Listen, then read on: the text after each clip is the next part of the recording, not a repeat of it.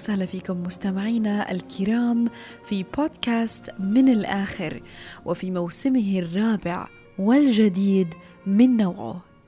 عدنا والعود أحمد.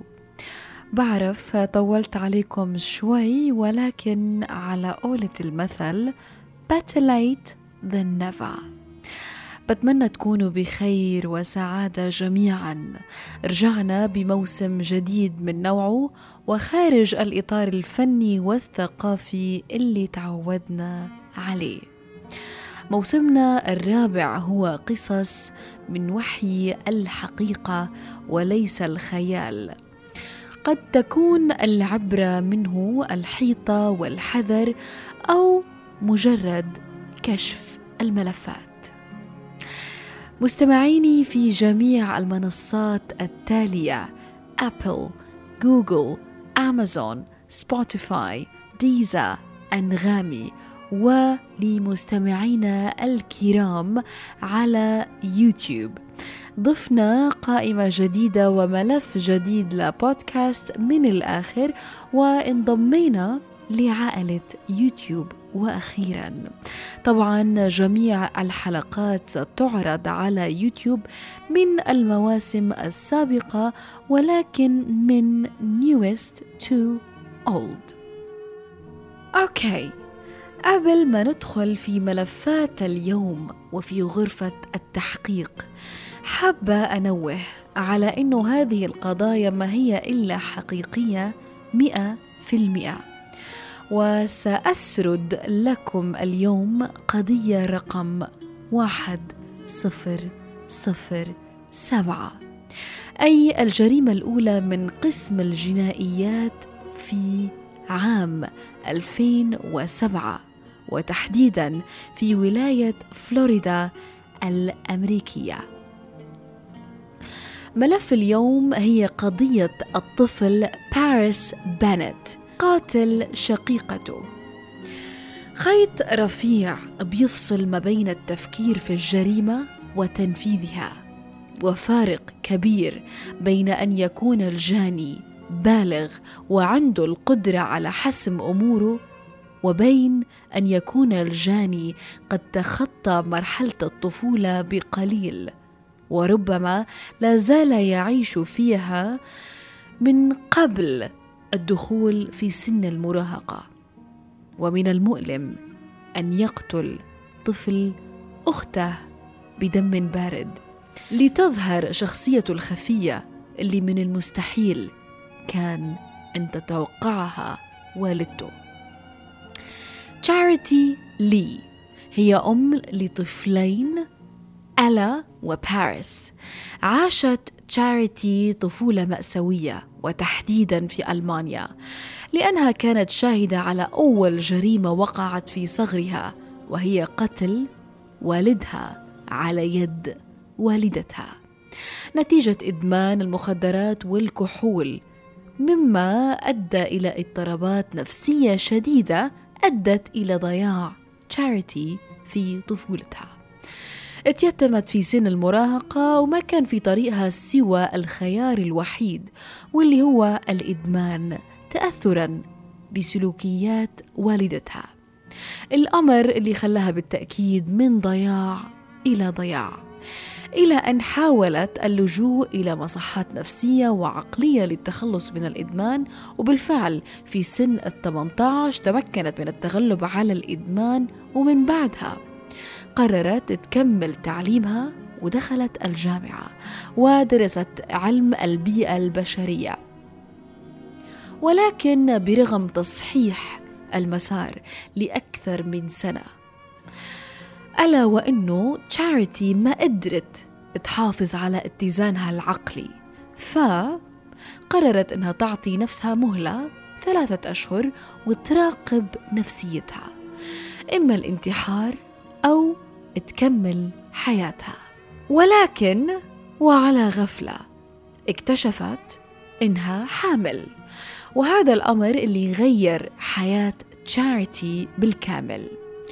أنجبت أول طفل وسمته باريس وبعد مرور تسعة سنوات أنجبت طفلتها الثانية وأسمتها ألا هون قدرت تشاريتي إنها تبعد عن فكرة الإدمان لسنوات ولكن مع مرور الأزمات والاضطرابات النفسية من الماضي والحاضر رجعت تشاريتي للمخدرات لمدة ستة أشهر. وفي هذا الوقت كان عمر ابنها باريس 12 سنة. الأمر اللي خلاها بالتأكيد تقصر مع أولادها واهتمامها فيهم. طبعا. بما أنه باريس في عمر المراهقة وكان واعي على أفعال والدته يعني حاسس إنها مش طبيعية وغير متزنة. ف لا تلقائيا قرر الاهتمام بأخته الصغيرة ألا. بس باريس في هذه الأثناء ما كان راضي عن والدته. مش بس غير راضي كان في غضب شديد منها بسبب تقصيرها وأنانيتها في عدم السيطرة.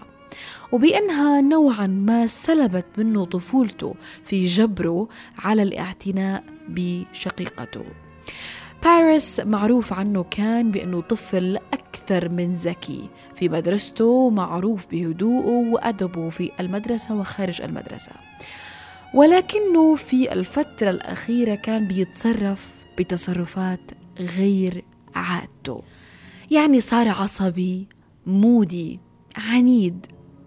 وصلت فيه إنه في غياب والدته يكسر البيت يعني من الآخر اضطرابات عقلية.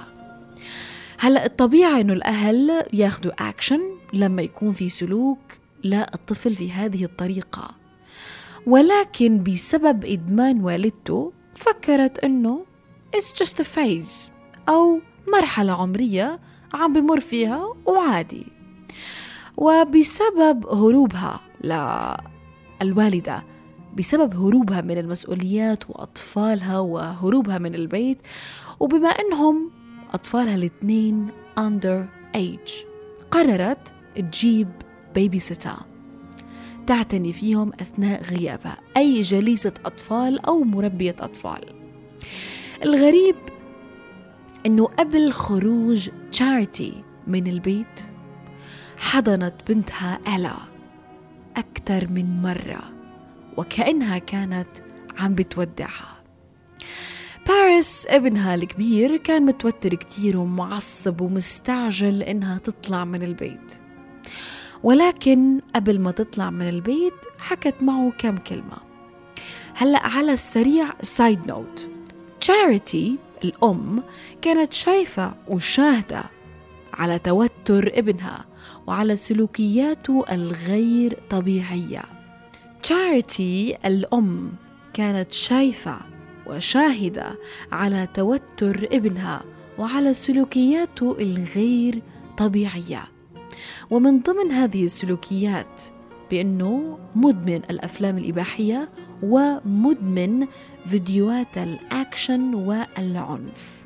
وبرغم معرفة والدته ما قعدت معه أو حتى حاولت تدرس التغير الجديد. Instead حضنته وعبرت له عن مدى حبها لإله وقالت له You know so well how much I love you very much. We suffered, we struggled, but I promise you that we can overcome any situations together. أي أنت تعلم جيدا كم أحبك. لقد عانينا كافحنا لكنني أعدك بأننا نستطيع التغلب على أي مواقف معا وطلعت من البيت وبعد منتصف الليل وعند رجوعها لقت تشاريتي الشرطة أمام المنزل. أخبروها رجال الشرطة أنه بنتها ألا قد أصيبت في حادثة. ولما سألتهم كيف ووين وأي مستشفى قالوا لها أنه بنتك بالبيت مش بالمستشفى. أثناء صدمتها ومحاولة فك طلاسم اللغز إنه بنتها صار لها حادث في البيت كيف؟ وإذ بعبارة دارت إلى مسامعها. Ella is dead. العبارة اللي رجعت تشاريتي إلى سنين المراهقة وألم مشاهدة ذبح والدها من قبل والدتها. العبارة اللي كانت بمثابة السكين اللي قطع جسد الأم إلى أجزاء متفاوتة. لتتقطع مرة أخرى حينما تسأل عن ابنها باريس وتعلم إنه القاتل أسئلة كتيرة دارت في داخلها مين اللي كان عايش معنا؟ معقولة؟ معقولة ابني مجرم؟ معقولة سلوكياته الأخيرة ما كانت إلا مجرد معقولة سلوكياته الأخيرة ما كانت مجرد phase؟ شخصية وعقلية المجرم كانت عم تنولد فيه وأنا مش حاسة؟ yes باريس قتل أخته الطفلة البريئة 17 طعنة في جسدها مش بس هيك بل نحر رأسها عن جسدها رح تتساءلوا عن جليسة الأطفال أو ال babysitter باريس في يوم الجريمة أقنع ال babysitter أنه نضج وأنه حاسس أنه مسؤول عن أخته ومش بحاجة إلى شخص غريب يدير باله عليهم طول الوقت. قالها بتقدري تروحي وأنا رح أدير بالي على أختي. حان الوقت بأن أكون مصدر فخر لأمي. الأمر الذي جعل باريس ينفرد بشقيقته الطفلة ويقتلها دون رحمة. في مارش 2007 طبعا بعد وقوع الحادث وشهود العيان والشرطة ووالدته وبحسب ملف القضية إنه لم يكترث شيئا وكان أبرد من البرود. بل العكس تماما كان سعيد مرتاح وكأنما انتصر. بالتأكيد بعد التحقيقات الأمريكية والسلطات العليا والمحاكم الجنائية انحكم ولأول مرة في تاريخ أمريكا بالسجن على مراهق تحت السن القانوني. السجن لمدة أربعين عام. في أول زيارة من والدة باريس في السجن لإله. حكى لها جملة. قالها على فكرة كان المفروض أنتي اللي تنقتلي مش أختي ألا.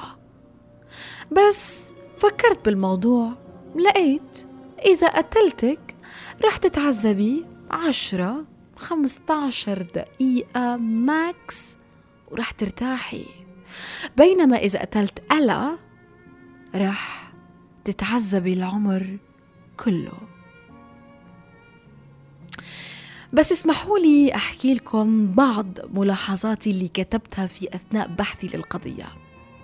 والدة الطفل هي أساسا مدمنة مخدرات ولم تستطيع أن تتخلص من إدمانها بالرغم من توقفها لمراحل لكنها في كل مرة كانت تضعف وترجع مرة تانية. بالإضافة إلى أنه والدها ووالدتها لا تشاريتي اللي هي الأم غير طبيعيين بدليل وقوع الجريمة في طفولتها. وأكيد مما لا شك فيه أنه وصل لمسامع هذا الطفل اللي هو باريس في مرحلة من حياته عن موضوع قتل والدتها لوالدها. بالإضافة أيضا أنها انتبهت على ابنها بوجود بعض الشذوذ بمتابعة الأفلام الإباحية وكانت على علم بهذا الموضوع. وما علت سقف الحذر كان المفروض أنها تعلي سقف الحذر ويتم منع تواجده في حضور شقيقته. وكان المفروض إنها تنقل حذرها للمربية ولكن كانت مهملة بسبب إدمانها. وكان لازم تخبر المربية وجميع المدرسين والقائمين في تربية هذا الطفل بأنه طفل غير متزن. مما أدى طبعا إلى الإفراط بالحرية لهذا الطفل اللي هو باريس وأنه يستمر في حالته النفسية والعقلية. وأيضا مشاهدة والدته في الإدمان ولد عنده شعور الانتقام من أمه بدليل أنه هو حاول التخلص منها بس استخسر فيها الموت وقرر أنه يذبح أخته علشان يعذبها. كما أنه على فكرة. اعتدى على أخته الصغيرة ذات الأربع سنوات ألا؟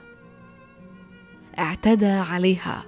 وأكيد أنتم فاهمين شو المقصد من هذا المعنى.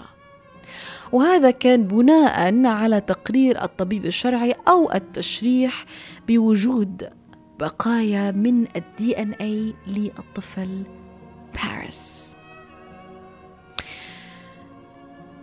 أتمنى كأهل أو كأفراد أخذ الحيطة والحذر من أطفالنا وأهالينا وما نستسهل أو نستسخف أي حركة أو سلوك ونحكي إنه فيز الترصد على أبسط التغيرات في السلوكيات قبل فوات الأوان.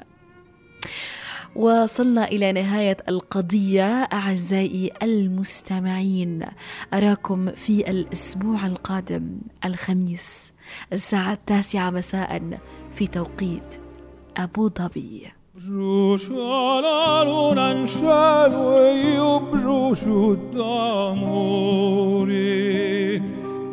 Fuoco che si consuma come lume cori.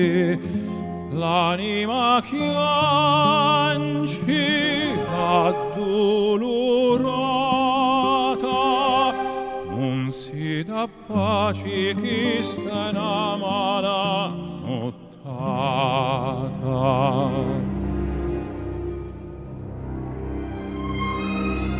Brucia la terra mia e brucia lume cor. quai giaiusitit d'amore. Acuna cantura me canzoni si un genu giucas a faccia lu parcuni